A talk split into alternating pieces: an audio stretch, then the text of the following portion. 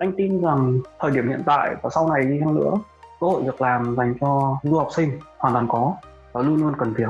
Và bản thân anh anh cũng mới xin việc ở một công ty mới và họ luôn luôn sẽ cần những nhân lực lao động tốt bất kể là họ đã đủ người hay thiếu người. Chào mừng các bạn đến với podcast Cùng đi Đức. Chuyện những câu chuyện chia sẻ dành cho những ai có ý định học tiếng Đức, du học Đức, mong muốn được học tập và làm việc tại đây hoặc chỉ đơn giản là có hứng thú với đất nước này, cũng là góc giải đáp những thắc mắc liên quan tới chủ đề trên. Xin chào mừng mọi người đến với tập tiếp theo của podcast Cùng đi Đức. Tập ngày hôm nay là một dấu mốc vô cùng thú vị để chốt lại một năm 2020 vô cùng đặc biệt với tất cả chúng ta, để chào đón Giáng sinh trước thêm một năm mới và cũng để kỷ niệm hơn một năm hành trình mà podcast cùng đi Đức đã đi qua cụ thể là từ tháng 11 năm ngoái, năm 2019 cho đến bây giờ là cuối tháng 12 năm 2020 và qua cái hành trình đấy thì podcast đã đi qua được 29 tập để khai thác và kể về những cái khía cạnh khác nhau trong cái cuộc sống cũng như là việc học tập ở bên này. Trong năm 2021 tới đây thì Hôn cũng sẽ tiếp tục cố gắng tìm kiếm và khai thác nhiều câu chuyện thú vị và hay ho hơn về hành trình du học Đức cũng như là hành trình du học châu Âu để chia sẻ đến với tất cả mọi người. Còn ngày hôm nay thì chúng ta sẽ trò chuyện về một chủ đề khá là cụ thể về một ngành học vô cùng đặc biệt, một ngành học kết hợp giữa mỹ thuật và kỹ thuật, đấy là ngành kiến trúc. Và khách mời của chúng ta ngày hôm nay là một người đã từng học ở trường Hafen City University ở thành phố Hamburg ở Đức và hiện tại đã đi làm ở ngành này được một thời gian rồi. Và thông qua những trải nghiệm cá nhân thì anh sẽ chia sẻ lại góc nhìn của chính mình về cái quá trình học ngành kiến trúc ở bên này như thế nào. Chúng ta có thể áp dụng giữa lý thuyết và thực tế ra sao kiến trúc có tác động như thế nào đối với con người và ngược lại? Những cách thực hành kiến trúc rất khác biệt và thú vị của nhiều kiến trúc sư khác nhau trên thế giới. Những cái vấn đề mà kiến trúc góp phần giải quyết, đặc biệt là trong cái bức tranh toàn cầu như hiện nay, một thế giới đầy biến động với những vấn đề về môi trường, xã hội, con người, sự kết nối giữa con người chẳng hạn. Thì kiến trúc đóng vai trò gì trong việc góp phần giải quyết và trả lời những cái vấn đề đấy? Thì ngày hôm nay trong tập podcast này, chúng ta sẽ cùng nhau đi qua và thảo luận về những vấn đề đấy. Vậy thì bây giờ chúng ta sẽ cùng nhau đến với phần chính của tập podcast ngày hôm nay nhé.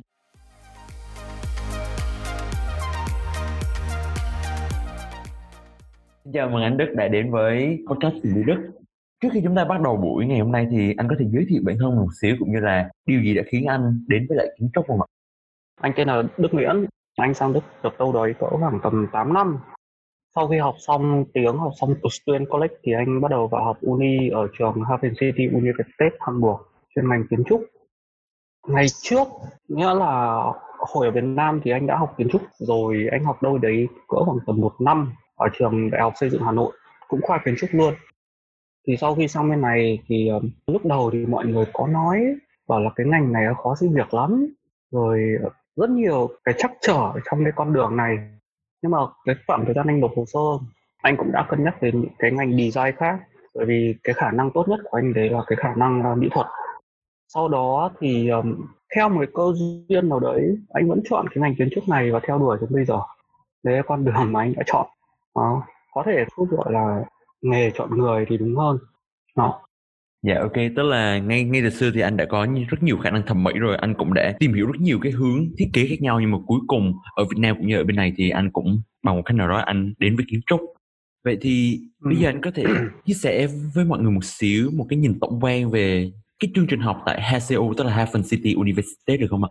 Và nó có khác biệt gì so với những chương trình kiến trúc ở nơi khác có thể là ở Việt Nam hoặc là những thành phố khác ở Đức hoặc là ở châu Âu chẳng hạn? Về phía châu Âu ấy, anh thấy nó tương đồng nhau cả thôi. Hình như đâu đấy cũng cái cái hệ bachelor nó rơi khoảng tầm 180 CP. Hệ master là 120.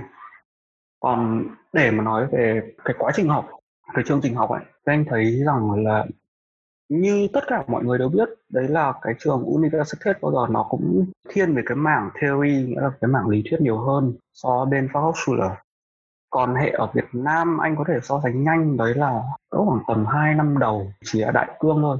Lúc đấy có những môn ví dụ như là triết này rồi uh, giáo dục quốc phòng này đó. Và năm đầu tiên gần như bọn anh chỉ vẽ tay nó chẳng có gì đi sâu vào cả. Còn đến thời điểm hiện tại trường HSU đã thay đổi nhưng so với thời gian mà anh bắt đầu vào học ấy là 2014 đâu đấy. Và đến 2015 thì họ thay đổi cái hệ từ Bachelor of Arts sang Bachelor of Science. Thì nó đã thiên hướng về kỹ thuật nhiều hơn một chút so với cái cái lúc đầu anh vào. Còn nếu mà nói về chương trình học anh có thể chia ra rất nhiều module khác nhau. Uh, nó bao gồm có thiết kế là MVOS uh, ờ, kết cấu một chút về luật kinh tế, một chút về vision sharp, kiểu như vậy và một vài môn tự chọn nữa để mình có thể đủ CP để mình có thể ra được trường ấy. Còn phía bên châu Âu, ví dụ như bên Pháp hay là Ý hoặc Tây Ban Nha, kể cả là Anh đi chăng nữa, thì anh thấy rằng là các trường đại học ở Đức bao giờ họ cũng chú trọng nhiều hơn về mặt kỹ thuật. Có thể gọi nó ở tầm 50 50 còn các trường trong khu vực châu Âu, nó sẽ rơi khoảng tầm 60 40 nghĩa là sẽ thiên hướng về thiết kế nhiều hơn so với cả những cái tính toán hoặc là những cái kiến thức cơ bản về kỹ thuật. Dạ ok. Theo em được biết là ngoài cái architect, tức là kiến trúc sư, thì mình còn có cả bow engineer, tức là những người sẽ đo đạc kết cấu về những cái vấn đề kỹ thuật.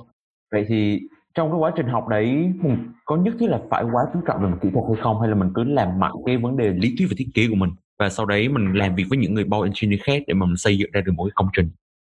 Bên anh cũng học về kết cấu đấy có. Cũng khá là sâu nhưng mà không thể nào sâu bằng bên ờ, uh, bao engineer được. Bên họ bao giờ cũng có những cái tính toán rất là sâu hơn.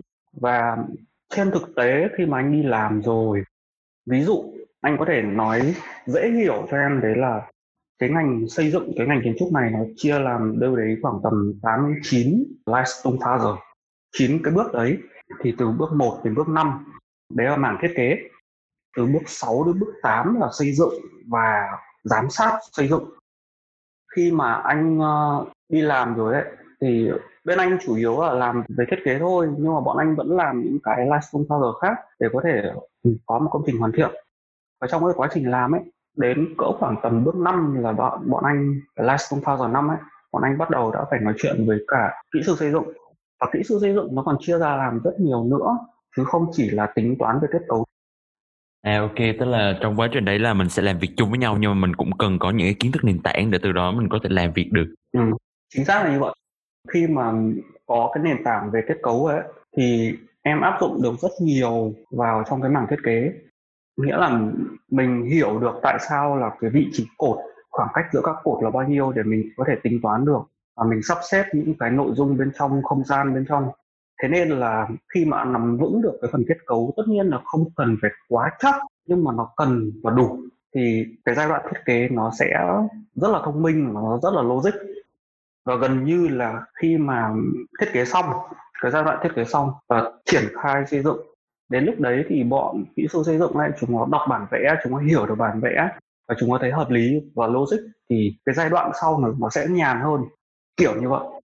Dạ yeah, ok. Anh là một người đã đi làm rồi thì đối với anh những cái gì mà anh đã từng học trước đây ở trường nó có áp dụng được nhiều vào cái thực tế công việc hiện tại hay không? Hay là trong cái công việc này hiện tại anh cũng phải học tự học thêm rất nhiều thứ hoặc là học hỏi qua những cái đồng nghiệp?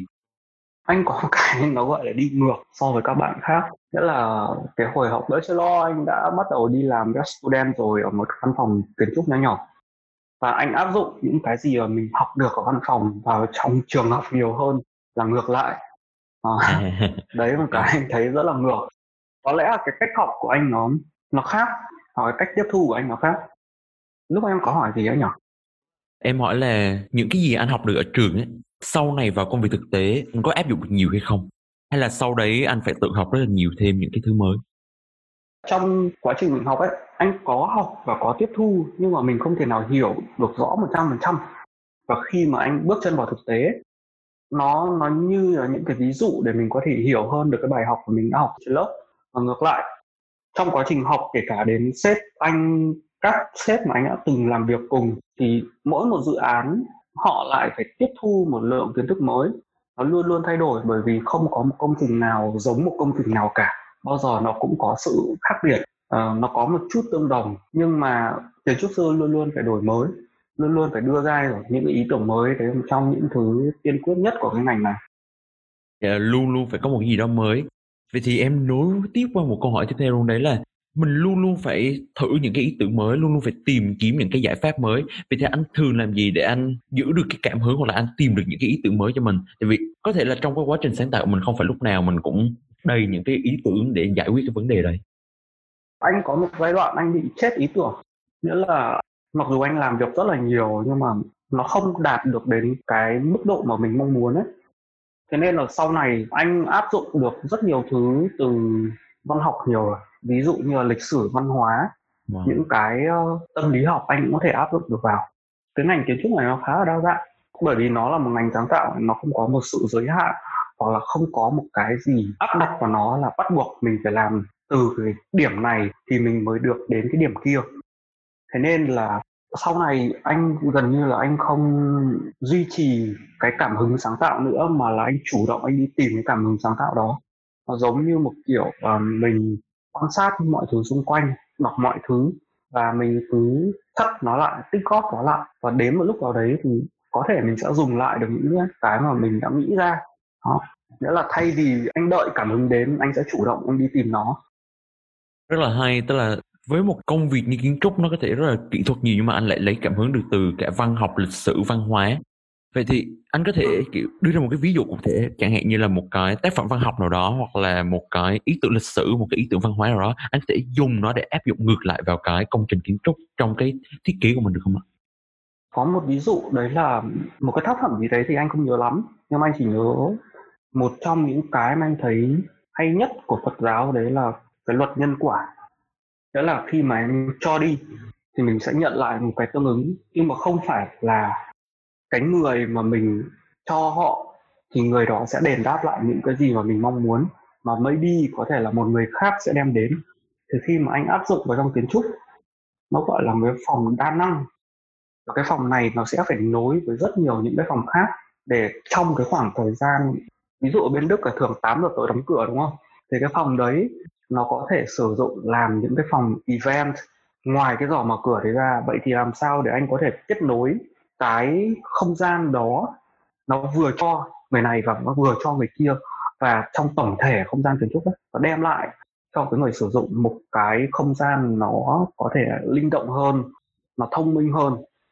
Thực ra cái, cái kiến trúc này rất là khó để có thể diễn tả bằng lời một trăm phần trăm.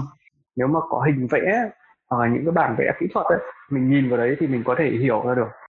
Dạ yeah. tức là từ một cái ý tưởng về mặt Phật giáo và anh đã bắt đầu. Biến chuyển nó một xíu để nó áp dụng được vào cái công trình kiến trúc của mình.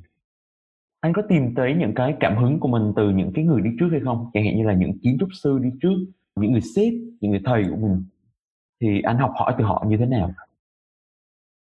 Có một cái sự thật phũ phàng đấy rằng là hàng năm cái lượng kiến trúc sư tốt nghiệp ra trường và bắt đầu đi làm nó là một con số khổng lồ có lẽ một trăm nghìn người hoặc là một triệu người thực sự có một kiến trúc sư đỉnh cao. Nó gọi là star architect nghĩa là nó nối từ star và từ architect. Dạ. Yeah. thế nên là những người đấy họ có một cái đầu anh nghĩ là nó không phải đầu của người bình thường họ nghĩ là từ nó kỳ dị lắm mà mà theo một cái kiểu đấy đến kể cả những người không hiểu về kiến trúc những người không hoặc thuộc bất kỳ một ngành nghề gì họ vẫn tiếp nhận được cái không gian tiếp nhận được cái công trình đấy đấy thực sự là một cái đỉnh cao. Ngày xưa ấy khi mà anh mới bước chân vào nghề này thì anh yeah, anh có xem chứ anh xem rất nhiều anh đọc rất nhiều. Nhưng mà mình hiểu có lẽ mình không hiểu được bao nhiêu. Và đến thời điểm hiện tại anh học từ sếp từ đồng nghiệp từ kể cả những bạn học của mình bạn học cũ hoặc là tất cả mọi thứ xung quanh anh tìm những thứ nó đơn giản. Cái hướng đi của anh bắt đầu được định hình. Yeah. Tất thì anh tham khảo rất nhiều anh tất nhiên anh bị ảnh hưởng một chút. Nhưng mà mình ảnh mình làm được một dự án nó ảnh hưởng. Làm cái dự án tiếp theo một cái chủ đề khác mình lại tham khảo của một người khác là mình lại tiếp tục bị ảnh hưởng bởi người đấy. Thế nên là đến hiện tại thì anh anh gần như anh không tham khảo nữa. Anh chỉ đọc gọi là đọc cho vui mình đọc cho hiểu hoặc là mình chắt lọc những cái tinh hoa trong cái đấy nhưng mà mình sẽ không, mình sẽ không lấy một cái gì ở trong đấy cả để áp dụng vào những cái dự án sắp tới của mình. Nghĩa là anh đọc xong một cái off carbon anh sẽ ngồi lại bắt đầu sketch bằng tay đưa ra tất cả những ý tưởng có thể là dựng một cái mô hình con con và vẽ trên 3D rất là nhanh. Sau đó thì anh, cứ thế anh tiếp tục anh phát triển cùng với là đồng nghiệp. Đó. bắt đầu từ những thứ đơn giản nhất mà mọi người làm cùng với nhau. À, tức là bây giờ anh lại tránh cái sự tác động từ những cái công trình kiến trúc khác ở bên ngoài kia. anh chỉ đọc cho biết thôi nhưng mà sau đấy thì anh vẫn tự phát triển những cái công trình kiến trúc theo cách riêng của mình. Ừ, đúng rồi. Nghĩ đấy là một cái góc nhìn khá là hay tại vì thông thường trong một số ngành thì người ta sẽ học hỏi rất nhiều từ bên ngoài nhưng mà có những ngành thì mình lại phải tập trung vào chính mình ở bên trong nhiều hơn. Dạ, chính vì thế là những cái về tâm lý học những cái mà mình đọc được ấy mình có thể sử dụng nó mình như là một nguồn năng lượng mà mình tự có thể vận hành được cái bộ não của mình chạy theo cái hướng mà mình muốn. Bởi vì nếu mà anh copy của một người khác thì đấy không còn là công trình mà anh làm ra nữa. Nó sẽ mang hơi hướng hơi thở của một kiến trúc sư khác. Có lẽ đấy là cái tôi của kiến trúc sư nó rất là Dạ. to nó rất là lớn. Thế nên là anh chỉ đơn giản bất kỳ một ngành nghề sáng tạo nào mà mình copy của một người khác đấy không còn là thiết kế nữa rồi đấy đơn giản là copy paste mà thôi Dạ. Vậy thì em có một cảm giác là mỗi công trình của anh chắc chắn là nó sẽ mang cái dấu ấn cá nhân của anh rất là lớn. Đúng không? Anh vừa kể đấy là anh có thể áp dụng rất nhiều thứ từ văn học, tâm lý học vào kiến trúc. Mà ngược lại thì kiến trúc có tác động gì đến chính bản thân anh hay không ạ? Cái cách anh nhìn nhận vấn đề của mỗi ngày chẳng hạn. cái tính cao nhóc của anh đấy là một người ừm, có thể gọi là chu đáo và cẩn thận anh làm việc anh thích cái sự ngăn nắp khi mà anh làm việc thực tế thì ờ, bọn anh có quá nhiều deadline thực sự rất là nhiều luôn. Nghĩa là không chỉ một dự án mà có thể là hai đến ba dự án chạy song song với nhau. Dạ. thế là bọn anh luôn luôn có những cái termin liên tục liên tục. Thế nên là cái workflow của bọn anh cũng phải được ừm, gọi là gọn gàng ngăn nắp để nó không bị trùng lặp. Chính vì cái công việc nó ảnh hưởng đến anh quá nhiều. Thế nên là anh bây giờ có lẽ anh rất là khó tính Ờ, để nhìn một cái gì đấy mà mình có thể khen được ngay nó rất là khó. Dạ. và mình tất nhiên là mình vẫn phải cố gắng cân bằng trong cuộc sống. Có những thứ mình vẫn nên gọi là mở lời mình khen mặc dù nó chưa đạt được đến cái ngưỡng mà mình cần phải khen nhưng mà đó là sự khéo léo trong cuộc sống thôi. Dạ. ngoài ra thì cái sự tỉ mỉ nó ảnh hưởng rất nhiều đến anh. Ví dụ như là đơn giản đơn cử đó là bọn anh vẽ một cái phòng tắm thôi chẳng cần cái gì nhiều nhưng mà cũng phải tính toán đó là đến 0,1 cm và khi mà nhìn một người thực sự tỉ mẩn họ vẽ một cái um, dự án ấy mình nhìn ra ngay được à nhìn rất rõ ra là cái tính cách công việc nó đã bị hòa trộn với nhau phần nào rồi Ừm, ok. Tới bây giờ khi mà anh đã làm kiến trúc rất là lâu, rất là nhiều rồi thì anh đã trở nên khó tính và kiểu khó hài lòng hơn. Có thể cái việc đấy nó cũng diễn ra trong chính cái quy trình sáng tạo của anh luôn là em có cảm giác là một công trình kiến trúc lúc nào cũng có thể cải thiện được, lúc nào cũng có thể làm tốt hơn được hết. Và hứ. nếu mà mình đã cảm thấy không hài lòng thì hầu như lúc nào cũng thấy điểm gì đó có thể kiểu làm tốt hơn. Vậy thì làm sao để mà anh cũng như là những cái đồng nghiệp khác trong team có thể bắt đầu hài lòng và kết thúc một dự án nào đó? Bởi vì nếu không thì chắc chắn mình cứ làm nó mãi tại vì mình chưa hài lòng với nó. thực tế nếu mà còn thời gian chắc chắn bọn anh có thể làm được nữa làm rất tốt nữa và cái điểm dừng cho một dự án ấy nó phụ thuộc vào rất nhiều mặt à, về vấn đề chi phí về vấn đề các termin ví dụ như là với cả sở xây dựng Dạ. ờ, với cả chủ đầu tư tất cả mọi thứ ví dụ như bây giờ bọn anh muốn hoàn thành một công trình và đến sang năm xây thì cái giai đoạn mà cái lô đất đó nó có rất nhiều cây ờ, và cây nào mình cần phải bỏ cây nào nên giữ lại thì trong một năm ở bên Đức này nó, em nếu em để ý thì nó chỉ có hai đợt duy nhất trong năm để có thể đốn cây ờ, À, ví dụ như thế. Thế nên là bọn anh phải hoàn thành cái giai đoạn thiết kế xong càng sớm càng tốt. Và trong cái khoảng thời gian đấy nghĩa là nó vẫn du di mình không thể nào mình một trăm phần trăm là mình hoàn thiện nó ngay như những gì cái bản thiết kế được. Chính vì thế nên là nó có rất nhiều giai đoạn thiết kế khác nhau nó bao gồm 5 giai đoạn tất cả. Và đến cái giai đoạn cuối cùng ấy khi mà mọi thứ xong xuôi rồi bắt đầu xây rồi ví dụ như đang đổ móng thôi chưa xây tường thì bọn anh vẫn có thể thay đổi một chút cái nội dung bên trong hoặc là về cái mặt tiền bên ngoài bọn anh vẫn có thể thay đổi được nữa Yeah. đó.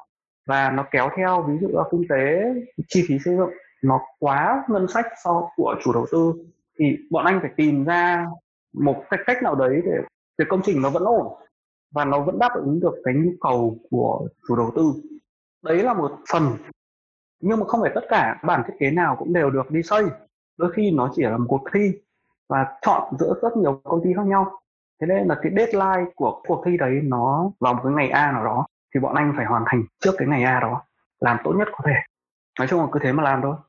Có một cái anh có thể khẳng định được đấy là một cái ờ, nghiệp Gefühl đi, gọi là một cái nghiệp Gefühl là mình có thể làm rất nhiều, nhưng cuối cùng ấy, mình sẽ lọc trong một cái mớ hỗn độn đấy trong tất cả những cái phương án mà mình đã nghĩ ra chỉ chọn ra một và cái phương án đấy là cái phương án tốt nhất.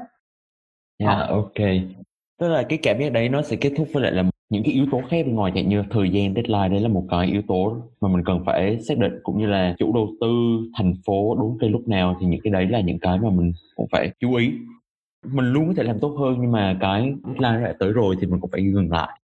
Vậy thì anh, anh vừa bảo là không phải là cái công trình nào mình thiết kế mình cũng xây có những cái mình chỉ là những cuộc thi thôi.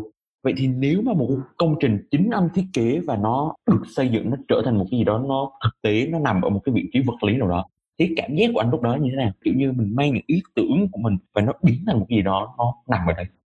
Nó giống như kiểu sinh con đẻ con em. Thật sự anh chưa có gia đình nhưng mà anh có thể khẳng định nó như vậy. Yeah. nó là một cái gì mình rất là tâm huyết. Mình tính toán nó đến từng viên gạch một tất nhiên là mình không thể nào làm một mình được nhưng mà đó là công sức của cả một team. Và khi mà nó bắt đầu xây dựng bọn anh cũng ra thăm công trình xem là đang xây dựng đến đâu mọi thứ diễn ra như thế nào.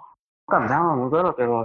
Khi mà tất cả những ý tưởng của mình gọi là theo năm trời nha yeah. công trình nhỏ nhỏ có khoảng tầm 5 triệu đô thôi mà cũng phải làm với cả năm trời. Yeah. ờ, thế nên là nhá yeah, nó, nó tuyệt vời lắm. Ừ, cảm giác cũng chắc là khó tả ờ, anh anh không biết tả nó phải tả như thế nào vào dạ. Yeah mà em cũng dần dần hình dung được tại vì em liên tưởng đến việc là ok mình có một đứa con tinh thần của mình. Khi mà mình chăm chút cho một cái sản phẩm một cái dự án nào đó nó hết sức hết tâm huyết của mình và cuối cùng mình thấy nó trở thành hiện thực thì em nghĩ đấy là một cái cảm giác không thể nào tuyệt vời hơn. Uh, yes. anh cũng vừa kể đấy là khi mà mình làm một công trình đó, là mình có rất nhiều bên khác nhau. Không chỉ là bên thiết kế mà còn có bên nhà đầu tư bên sếp rồi bên thành phố các bên khác nhau mỗi bên lại có cái quan điểm riêng của mình về một cái công trình. Chẳng hạn như là với nhà thiết kế thì cũng có những cái tô rất là lớn. Thì làm sao để mình tìm được những thỏa thuận chung khi mà mình làm việc với nhau ạ? À? để có thể là thành phố bảo là ok, chỗ này không được chặt cây. Mà nhà thiết kế lại, thì kiến trúc sư lại thấy phải chặt cái cây đấy thì mình mới xây được cái cái này cái gì? Mình làm sao tìm được những cái thỏa thuận như thế? Hoặc là trong vấn đề chi phí chẳng hạn, mình muốn xây cái đấy nhưng mà cuối cùng vấn đề chi phí lại gặp khó khăn. Làm sao để cuối cùng thuyết phục nhau hoặc là tìm tới một giải pháp tốt hơn? Sở xây dựng họ quyết định gần như là 90 phần trăm cái quyết định đấy. Nghĩa là cả nước Đức nó có một bộ luật xây dựng riêng. Uh, nó không chỉ là luật xây dựng trong khu đất mà luật xây dựng cả cái cảnh quan xung quanh nữa.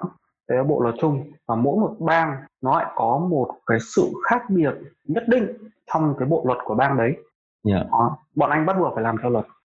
Tất nhiên là nó có một vài cái Ausnahme nhất định nhưng mà thực sự nó không đáng kể đâu đã là cây không được đốn nghĩa là không được đốn. Yeah. Dạ. Đó.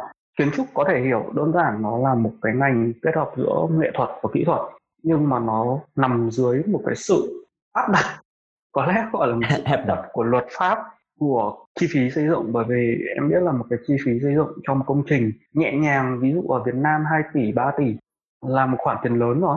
Dạ đúng. Thế nên là cái giai đoạn sáng tạo cái giai đoạn thiết kế nó phải nằm dưới trướng của các bọn đấy dạ yeah, ok. Tức là luôn luôn có luật pháp ở phía trên cho dù mình làm gì ở dưới. Ý tưởng như thế nào nữa thì cũng phải theo luật. Dạ. mà anh nghĩ là nó không chỉ ở bên Đức ở đâu. Ngoại trừ Việt Nam ở một số nước châu Á ngoại trừ ạ. Đa phần trên nước Đức và châu Âu cái luật pháp xây dựng của nó rất là chặt chẽ. Nhưng mà trong những cái luật đấy nó bao giờ nó có liquor nó như kiểu một cái phòng nhưng mà cái phòng đó nó vẫn có cửa sổ nó vẫn có cửa và mình hoàn toàn có thể mình đi ra một chút mình có thể ngắm nghía mọi thứ xung quanh đấy là cái cách mà kiến trúc sư làm việc nghĩa là họ sẽ sáng tạo trong cái phạm vi đó anh thấy họ vẫn làm rất là tốt Dạ, yeah. anh vừa có một cái so sánh nhỏ nhỏ đấy là ở bên Đức hay bên châu Âu này luật rất là chặt chẽ và có nhiều quy chuẩn rõ ràng. Còn ở Việt Nam thì có thể là không được rõ ràng hoặc là không được quy chuẩn cho lắm. Thì anh cảm thấy là ở môi trường nào thì mình có thể làm việc hiệu quả và sáng tạo tốt hơn? Anh đứng dưới cương vị là một nhà thiết kế, kiến trúc sư.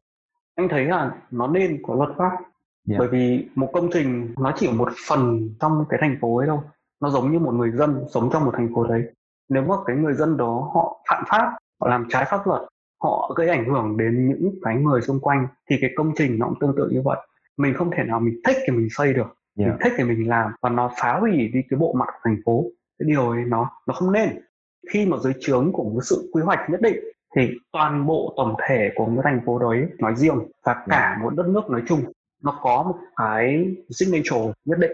Dạ. nó tạo ra một cái thương hiệu một cái bản mặt của cả một đất nước. Anh thấy nên đặt dưới luật pháp Dạ. nó làm nó vẫn được mà nó vẫn đẹp. Dạ, thật ra với với góc nhìn cá nhân của em thì em cũng thấy là khi mà có quy chuẩn thì một thành phố nhìn tổng thể nó đẹp hơn. Là mỗi nhà nó lọt chọt cái nhà này lại 5 tầng nhà kia 7 tầng. Nhìn một tòa nhà riêng thì có thể là đẹp nhưng mà nhìn tổng thể thành phố nó lại không ra gì.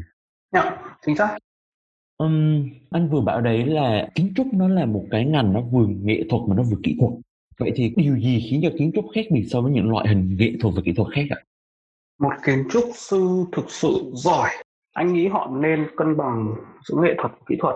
Nó vẫn có một cái gì thăng hoa trong mảng thiết kế nhưng mà cái tòa nhà một cái nhà tiên quyết đầu tiên nó phải đứng được và nó phải sử dụng được 30 năm.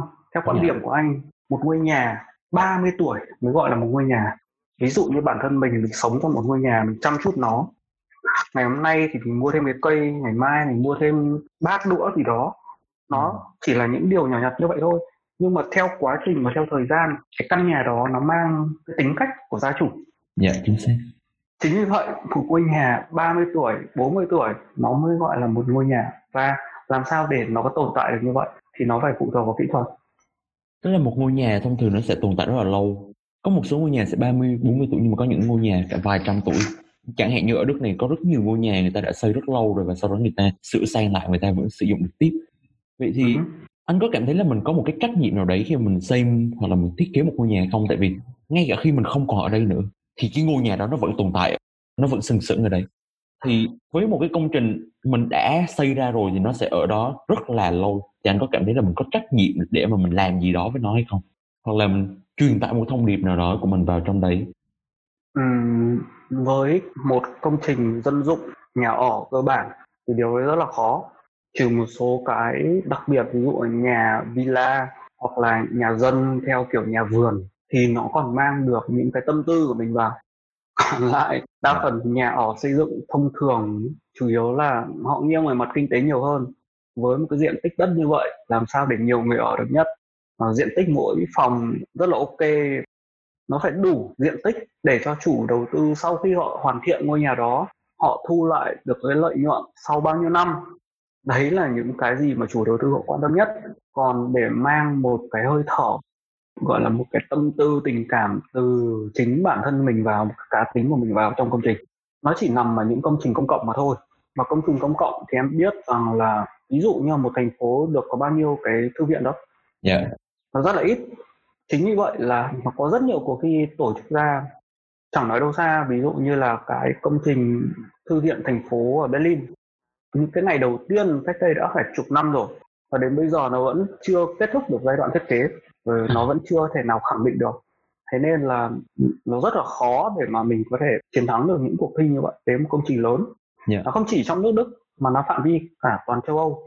Họ luôn luôn để mở và chọn những có khi vài trăm công ty thi với nhau và họ chỉ chọn ra một tỷ lệ cạnh tranh rất là cao. Đó. Ok, đối với công trình dân dụng Nhưng mà em cũng có thấy một số ví dụ Tức là em có docu của BIC Tức là một công ty ờ, kiến trúc Đan Mạch. Thì người ta xây công trình dân dụng Nhưng mà người ta vẫn có thể áp dụng một số cái quan điểm của người ta vào cái công trình dân dụng đấy. Tức là chẳng hạn như Ừ. thay vì người ta xây 3 tầng Mỗi tầng đều có một cái hành lang thì người ta xây cả ba tầng nhưng mà ba tầng đó dùng chung một cái hành lang. Lúc đó người ta giảm được chi phí nhưng mà đồng thời người ta lại bỏ vào được những cái ý tưởng mới của mình trong một cái công trình. Và cái form của công trình nó nhìn nó vẫn khá là khác biệt nhưng mà nó vẫn phục vụ đúng cái nhu cầu đấy là xây công trình rẻ không gian tối ưu và bán được cho chủ đầu tư. Vậy mình có thể kết hợp được cả những cái ý tưởng riêng của mình đấy vào những mục đích thực tế của chủ đầu tư như thế hay là thường nó vẫn rất là khó? Ờ, em nên nhớ rằng đấy là Đan Mạch và Big là một trong những công ty lớn nhất của Đan Mạch. Dạ. ờ, nó có nguyên một cái bảo tàng. Năm 2019 anh cũng có đi cùng với cả văn phòng của anh đấy đến thăm Đan Mạch và đến thăm cái bảo tàng này luôn. Thì Big họ luôn luôn đưa ra được những cái cái ý tưởng nó rất là độc. Mình nhìn trên hình nó rất là đẹp. Nhưng mà trên thực tế khi mà anh đến tận nơi và sờ tận tay nhìn tận mắt nó sẽ có những cái điểm yếu nhất định. Ví dụ như là về cách nhiệt cách âm mà người Đức họ lại cực kỳ quan tâm đến cái chuyện nhà nó bao giờ nó cũng phải ấm, mùa mùa đông bao giờ cũng phải ấm và mùa hè bao giờ cũng phải mát. Chi phí xây dựng nghĩa là Đức họ thiên hướng về bền vững nhiều hơn. Còn Đan Mạch họ có một cái nhìn rất mở về kiến trúc. Họ cho kiến trúc sư thoải mái được tự do sáng tạo. Thế nên là nó hình thành ra rất nhiều những công trình kiến trúc mà nhìn thực sự là rất là thú vị. Yes, nhưng mà bên cạnh đó nó sẽ có những cái mặt hạn chế đi kèm. Liệu rằng nước Đức này họ có chấp nhận những cái điều đấy hay không?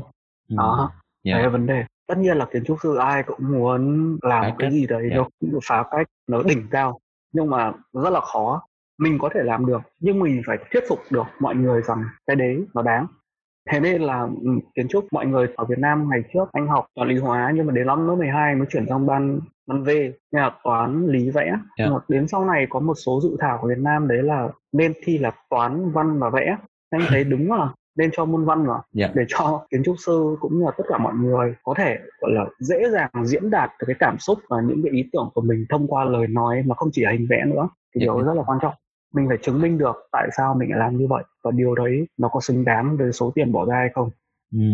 Tức là cái kỹ năng trình bày ý tưởng cũng như là thuyết phục người khác cũng là một kỹ năng rất quan trọng nếu mà mình muốn trở thành một kiến trúc sư mà có thể nói là xuất sắc đi.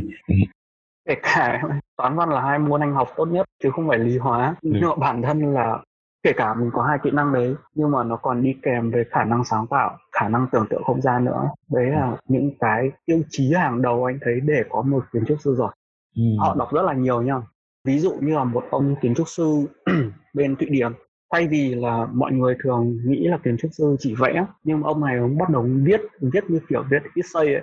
Viết cỡ khoảng tầm 3 4 trang A4 sau đấy ông ấy bắt đầu ông suy nghĩ từ những cái lời văn của ông ấy để hình thành kiến trúc đấy là Wow. cách tiếp cận kiến trúc rất là độc đáo Cái này là một góc nhìn em em thấy rất, rất là mới đó là mình không tưởng tượng và vẽ trước mà mình viết ra sau đấy từ cái con chữ đấy cuối cùng mình lại tạo ra một cái ý tưởng kiến trúc để mình xây dựng. Ừ. Rất là thú vị. Ờ, thực sự là kiến trúc sư họ khả năng sáng tạo của họ vô biên lắm mà có một công ty tên đọc khá là dị nhưng mà thôi tốt nhất là bỏ qua nhá họ sẽ triển khai kiến trúc bằng cách là cứ mỗi ngày họ thiết kế ra một chút. Nó giống như kiểu là mình viết nhật ký vậy. Nhưng mà thay vì họ viết thì họ sử dụng những cái mô hình kiến trúc nhỏ nhỏ nhỏ Dạ. yeah. cứ thế kiểu chơi Lego ấy. Và họ cất vào kho. Đến một ngày nào đấy khi mà có một cái đề bài đặt ra một chủ đề như vậy họ sẽ đi vào trong cái kho đấy họ sẽ bốc những cái mô hình nhỏ nhỏ đấy. Xong họ xoay họ ghép vào với nhau làm sao để cho nó phù hợp với khu đất. Đấy là cách tiếp cận kiến trúc khác nó rất nhiều nó rất đa dạng Dạ, mỗi công ty, mỗi người lại có một cái cách riêng của mình để mình thiết kế. Ừ, rất là hay. Anh kể mới hai ví dụ vậy thôi nhưng mà em đã thấy là cái thế giới kiến trúc nó nó rất là rộng và không có một cái con đường cụ thể nào để mà đi. Cái đó cuối cùng là mình phải tự tìm ra cái hướng đi cho chính mình thôi. thì ra mình phải tự tìm ra hướng đi đấy là ngành kiến trúc nói riêng nhưng mà ngành thiết kế nói chung ấy nó đều như vậy cả mỗi người có một cái cách riêng của họ họ tạo ra được cái nét cá tính Là để có một công trình mang đậm cái nét cá tính của mình thay vì mình đi tham khảo mình nên tự suy nghĩ đưa ra được những cái idea mới mà chỉ có bản thân mình. Có thể nó sẽ trùng lặp đấy bởi vì đầu của con người thì một người nghĩ ra thì chắc chắn sẽ có người khác nghĩ ra. Dạ, nhưng mà ai nghĩ ra trước mà thôi. Ok, dạ, ok. Đúng. Khi mà nhiều kiến trúc sư cùng đào sâu trong mình để tìm ra những ý tưởng mới đến như thế thì càng ngày càng nhiều ý tưởng hay ho sáng tạo và có thể là điên rồ và tham vọng hơn nó được xuất hiện. Vậy thì liệu có giới hạn nào cho những cái ý tưởng và hướng giải quyết của ngành kiến trúc hay không anh? Hay là cứ dần dần sẽ luôn có những cái ý tưởng mới để mình áp dụng vào thực tế?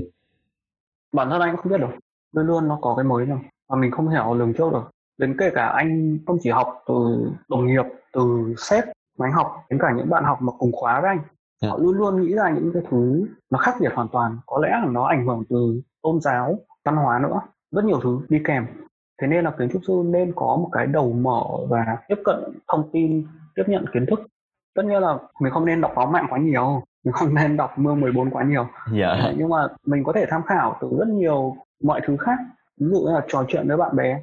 Đơn giản là họ có thể là không thuộc cái ngành của mình đâu nhưng mà họ sẽ nghĩ ra một cái gì đấy và mình dựa vào cái ý tưởng đấy mình sẽ làm được kiến trúc. Dạ ok. Dù họ làm ngành khác nhưng mà có thể cái góc nhìn của họ mình có thể phần nào lại chuyển hóa và áp dụng vào kiến trúc mình giống như những gì mình đọc được. Ừ. đúng vậy.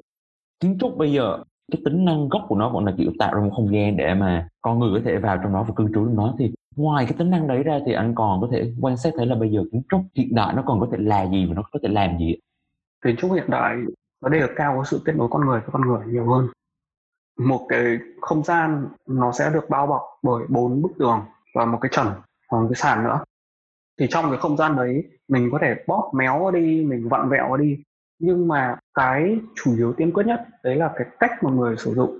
Ngoài cái mục đích cơ bản nhất của con người đấy là ở ngủ.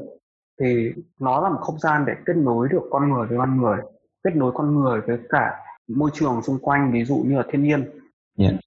làm sao để cho những người bình thường như mình vẫn có thể dùng được và những người khuyết tật họ vẫn có thể dùng được cái không gian đấy một không gian chính xác là nó kết nối con người con người đấy. Nó không có một giới hạn gì cả. Mặc dù nó bị bao quanh bởi bốn bức tường. Nhưng ví dụ anh đọc đâu đấy một cái nhà trẻ. Có lẽ hình như một bộ phim của nhật hay sao ấy. Yeah. họ nói rằng là trẻ em đặc biệt là cái độ tuổi rất là còn nhỏ có những đứa sinh ra hướng nội hướng ngoại thì nhá thì yeah. những đứa hướng nội nó sẽ luôn tìm vào những cái góc để nó ngồi hoặc nó đứng ở đấy để nó không muốn người khác gọi là làm phiền nó hoặc tác động đến nó đôi khi thực sự nó rất muốn kết bạn nhưng mà nó lại không sẵn sàng mở lòng để có thể kết bạn thì có một cách rất là hay thay vì mình làm uh, một căn phòng hình vuông với bốn góc thì mình có thể làm hình tròn và nó không có góc nào cả thì lúc đấy đứa trẻ con nó sẽ không biết đứng ở đâu cả và yeah. Dạ. có thể nó đứng bên rìa nó có thể đứng bên trung tâm nhưng mà luôn luôn sẽ có những cái hướng khác tiếp cận cái đứa trẻ con đó yeah. và làm cho nó không cảm thấy là đang lạc lõng và cô đơn đấy là một cái ví dụ anh nghĩ là nó đơn giản nhất để cho mọi người có thể hiểu được Dạ, rất là thú vị. Chỉ cần mình thay đổi một tí, mình nhìn những cái vấn đề một cách khác đi, thay vì vuông thì thành tròn thôi, là mình đã Dạ. giải quyết được cái vấn đề đấy rồi. chính xác Như cái ví dụ anh vừa kể đấy là chỉ cần cái hình dạng, cái form dạng của kiến trúc thay đổi thôi thì nó đã tác động đến chính con người ở trong cái không gian đấy. Vậy thì kiến trúc có thể tác động tới con người như thế nào? Và ngược lại, con người chính người sử dụng không gian đấy người ta có thể tác động ngược lại tới cái kiến trúc như thế nào anh? Như một ví dụ trước anh có nói đấy là cái gia chủ nếu mà họ ở trong một căn nhà 20 30 năm thì cái cách họ trình bày cái nội dung bên trong bị bằng độ nối thất à, nó đã thể hiện được cái tính cách của con người rồi. À, có người thì thích uh, nhiều cây cối bên trong nhà thì họ yêu thiên nhiên. Có những người họ chỉ sử dụng những tông màu đen và trắng thì những người đấy họ là một con người rõ ràng. Hiểu. như vậy. Và kể cả là cái ví dụ lúc ấy hình hình vuông với hình tròn ấy chính con người đã ảnh hưởng đến kiến trúc rồi. Chính là nó. À, còn để mà ngược lại kiến trúc mà ảnh hưởng đến con người ấy tất nhiên là có. Ví dụ bây giờ em đi vào một cái mall một cái khu siêu thị nào đấy nó sẽ luôn luôn có những cái đường chỉ dẫn là em nên đi đâu làm sao để em có thể tìm được những cái khu vực mà mình cần phải đến. Chỗ này là rau củ chỗ kia là hàng hóa nhu yếu phẩm cần thiết thì cái cách họ sắp xếp cái không gian bên trong ấy nó đã tác động đến con người rồi nghĩa là con người đang đi theo một cái đường chỉ dẫn rõ ràng và kiến Dạ. trúc sư họ đã tính toán cái điều ấy rồi Ồ, rất là thú vị. Anh có đưa ra ví dụ vuông tròn, đấy cũng là một ví dụ rất hay, tức là bởi vì chính cái nhu cầu là giải quyết vấn đề không gian cho những đứa trẻ hướng nội thì người ta đã phải thay đổi kiến trúc để mà giải quyết cái vấn đề đấy, tức là con người tác động tới kiến trúc. Và ngược lại khi mà người ta đưa ra cái quyết định đấy thì chính cái không gian đấy nó lại tác động đến từng đứa trẻ, kết nối với nhau nhiều hơn. Cả hai bên nó liên tục tác động tới nhau, rất là hay. Vậy thì em nghĩ là mình có thể chốt lại một xíu với lại một câu hỏi cuối. Có thể sau này khi mà mình có dịp nhiều hơn thì mình sẽ trò chuyện với nhau sâu hơn. Trong không gian của một buổi podcast thì mình sẽ chốt lại một tí về một cái góc nhìn tổng quan hơn về kiến trúc. Mình đã trò chuyện với rất nhiều về vấn đề kỹ thuật vấn đề thực tế cái hành trình mình học ngành kiến trúc và mọi thứ như thế nào nhưng mà trong cuộc sống hiện đại thì có rất nhiều phần khác nhau. Kiến trúc nó chỉ đóng một phần trong đấy. Còn có xã hội còn có khoa học còn có những cái yếu tố khác trong cuộc sống. Thì làm sao để kiến trúc ở trong cái bức tranh tổng thể lớn như thế góp phần vào giải quyết hoặc là tác động tới những cái vấn đề cấp thiết cuộc sống hiện đại đang phải đối mặt dạng như là môi trường năng lượng hay là chất lượng cuộc sống con người? Thì không biết là cái góc nhìn của anh về vấn đề đấy như thế nào? Uhm, đấy một câu thoại thực sự rất là hay đó để mà kiến trúc có thể tác động được nhiều hơn đến con người. Đấy là cái không gian bên trong kiến trúc ấy nó nó không cần nhất thiết. Đấy là một công trình đắt tiền và đẹp. Nó chỉ cần đáp ứng được cái nhu cầu tối thiểu của con người nó đã có thể gọi là kiến trúc được rồi. Yeah. và trong cái môi trường hiện tại bây giờ khi mà internet phát triển quá nhanh cái sự kết nối con người nó bị giảm đi. Chúng ta có thể nhìn thấy rõ rệt thì kiến trúc chỉ có thể gọi là đưa ra được một cái cơ hội để con người có thể kết nối với nhau nhiều hơn. Đấy thứ nhất. Yeah. ví dụ là trong cái khoảng thời điểm corona như bây giờ ừm, khi mà tất cả những công ty đôi phần là họ đóng cửa nhé Ờ, mọi người bắt đầu làm việc home office thì những cái công trình đó nếu mà cái dịch corona mà kéo dài đến một hai năm nữa và mọi người vẫn tiếp tục làm home office thì những cái văn phòng những cái trụ sở đó họ sẽ phải làm gì với nó? Bởi vì cái mặt bằng cái tiền thuê thì vẫn vậy điện nước thì vẫn phải trả. Thì không gian bên trong trong thời gian tương lai những công trình sắp tới thì những cái không gian đấy nó cần một chút gì đó nó phải flexible nhiều hơn để có thể là mình thay đổi cái mục đích sử dụng của cái công trình đó bằng một cái cách nó tiết kiệm hơn nó tối giản hơn. Kiến trúc sư nên có một sự chuẩn bị nhất định trong thời gian tới. Yeah. thì là như anh đã nói rồi kiến trúc sư và tất cả những công trình đã được xây dựng hoặc đang chuẩn bị xây dựng họ chỉ có thể tạo ra cơ hội để cho mọi người sử dụng nó mà thôi và sử dụng nó như thế nào. Chúng ta có rất nhiều con người trên trái đất mà. Dạ, hàng triệu người với nhau. Và tất cả ý tưởng đều có thể xảy ra được hết. Kiến trúc sư không bắt buộc phải làm một trăm phần trăm họ chỉ cần đưa ra cái cơ hội đấy và mọi người có thể tiếp tục phát triển được. Dạ. Yeah. à, ok. Kiến trúc sư giống như là một người khơi gợi. Ta đưa ra một cái ý tưởng đưa ra một cái đề xuất. Và vì mọi người có dùng nó hay không hoặc là sử dụng nó như thế nào lại là phụ thuộc vào người sử dụng là mỗi chúng ta trong cái công trình nào đấy yes. Yeah. và hôm nay trò chuyện với anh, em nghĩ là em được mở rộng rất nhiều cái góc nhìn của mình về kiến trúc cũng như là về việc áp dụng nhiều cái quan điểm khác nhau từ nhiều cái ngành nghề, từ nhiều cái lĩnh vực khác nhau vào trong kiến trúc, cũng như là rất nhiều cái ví dụ khác nhau về việc là người ta thực hành kiến trúc trong thực tế như thế nào. Thì đấy là một điều mà em rất cảm ơn anh đã dành thời gian và chia sẻ trong buổi ngày hôm nay. Và em em nghĩ là những bạn có dịp nghe podcast ngày hôm nay thì các bạn cũng đã có được một góc nhìn nó rõ ràng hơn về những gì đang diễn ra trong thế giới của kiến trúc đấy. Thì em xin cảm ơn anh rất là nhiều ạ. Ừ, không có gì bởi vì anh cũng cảm thấy uh, có chút lạ lẫm bởi vì uh, số người theo học cái ngành kiến trúc ở bên Đức mà rất là ít. Có lẽ anh có thể đếm trên đầu ngón tay. Và mọi người thường nghĩ rằng đây là cái ngành nó nó không có tiềm năng nó rất khó xin việc hoặc là nghĩ rằng họ không không có khả năng vẽ và họ sẽ không chọn cái ngành kiến trúc này. Trong thực tế, anh hoàn toàn có thể chia sẻ cho các bạn đấy là mặc dù ở bên đức họ thiên về ngành kỹ thuật, thiên về cái mảng kỹ thuật nhiều hơn so với mảng thiết kế, nhưng mà anh tin rằng thời điểm hiện tại và sau này đi chăng nữa, cơ hội việc làm dành cho du học sinh hoàn toàn có và luôn luôn cần việc. Và bản thân anh anh cũng mới xin việc ở một công ty mới và họ luôn luôn sẽ cần những nhân lực lao động tốt, bất kể là họ đã đủ người hay thiếu người, họ luôn luôn cần nên là các bạn hoàn toàn đừng ngại ngần mà có thể là mình không vẽ được thì mình sẽ không học kiến trúc. Có một cái điều thú vị tiếp theo đấy là kiến trúc nó chia làm rất nhiều giai đoạn. Trong mỗi một giai đoạn lại có một chuyên gia khác nhau. Thế nên không nhất thiết mình phải ở trong cái giai đoạn thiết kế, hoàn toàn có thể nhảy sang mảng xây dựng cũng được. Và có một vài sếp của anh họ họ không có khả năng vẽ đâu. Đến bây giờ họ cũng không vẽ nữa nhưng mà họ chuyển sang làm giám sát xây dựng hoặc là những chủ dự án leader của dự án. Cái bản thân họ đâu đâu cần phải có một cái tiềm năng kiến trúc thực sự lớn đâu. Họ có những cái mặt mạnh khác mà thiên về kỹ thuật nhiều hơn và thiên về quản lý nhiều hơn thì họ vẫn có thể làm được. À, tuyệt vời.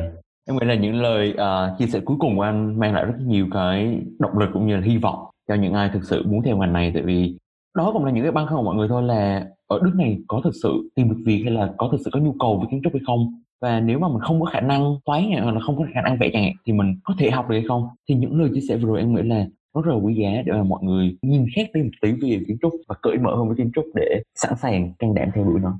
Tội lương thấp thôi dạ chính xác. Em cảm ơn anh nhiều nhé. Chúc anh có một tối cũng như là cuối tuần thảnh thơi để mình nạp lại năng lượng hay là dành thời gian cho bản thân cũng như dành thời gian cho bạn bè. Và một lần nào đó trong tương lai có thể là mình có duyên thì mình lại gặp nhau có thể là trực tiếp cà phê gì đấy. Hôm nay anh cũng cảm ơn huân ờ, đã mời anh vào trong chương trình postcard cùng đi đức đúng không? Dạ chính xác ạ. Đây là một trong những cơ hội anh nghĩ là một cơ hội vàng mà có lẽ là hội sinh viên Hamburg đã tạo điều kiện cho anh. Đây lần thứ hai anh được uh, trò chuyện về kiến trúc. Và okay. có lẽ là không không nhiều người quan tâm đến ngành này nhưng mà maybe trong tương lai mọi người có thể mở ra cho mình nhiều hướng đi khác nhau trong cuộc sống. Không yeah. bắt buộc phải theo những cái ngành kỹ thuật khác đó okay. anh cảm ơn huân nhé yeah, và chúc huân có một buổi tối ờ, một cuối tuần vui vẻ cùng bạn bè bạn gái gia đình gì đó dạ yeah. okay. cảm ơn anh nhiều ạ bye bye anh ok bye bye em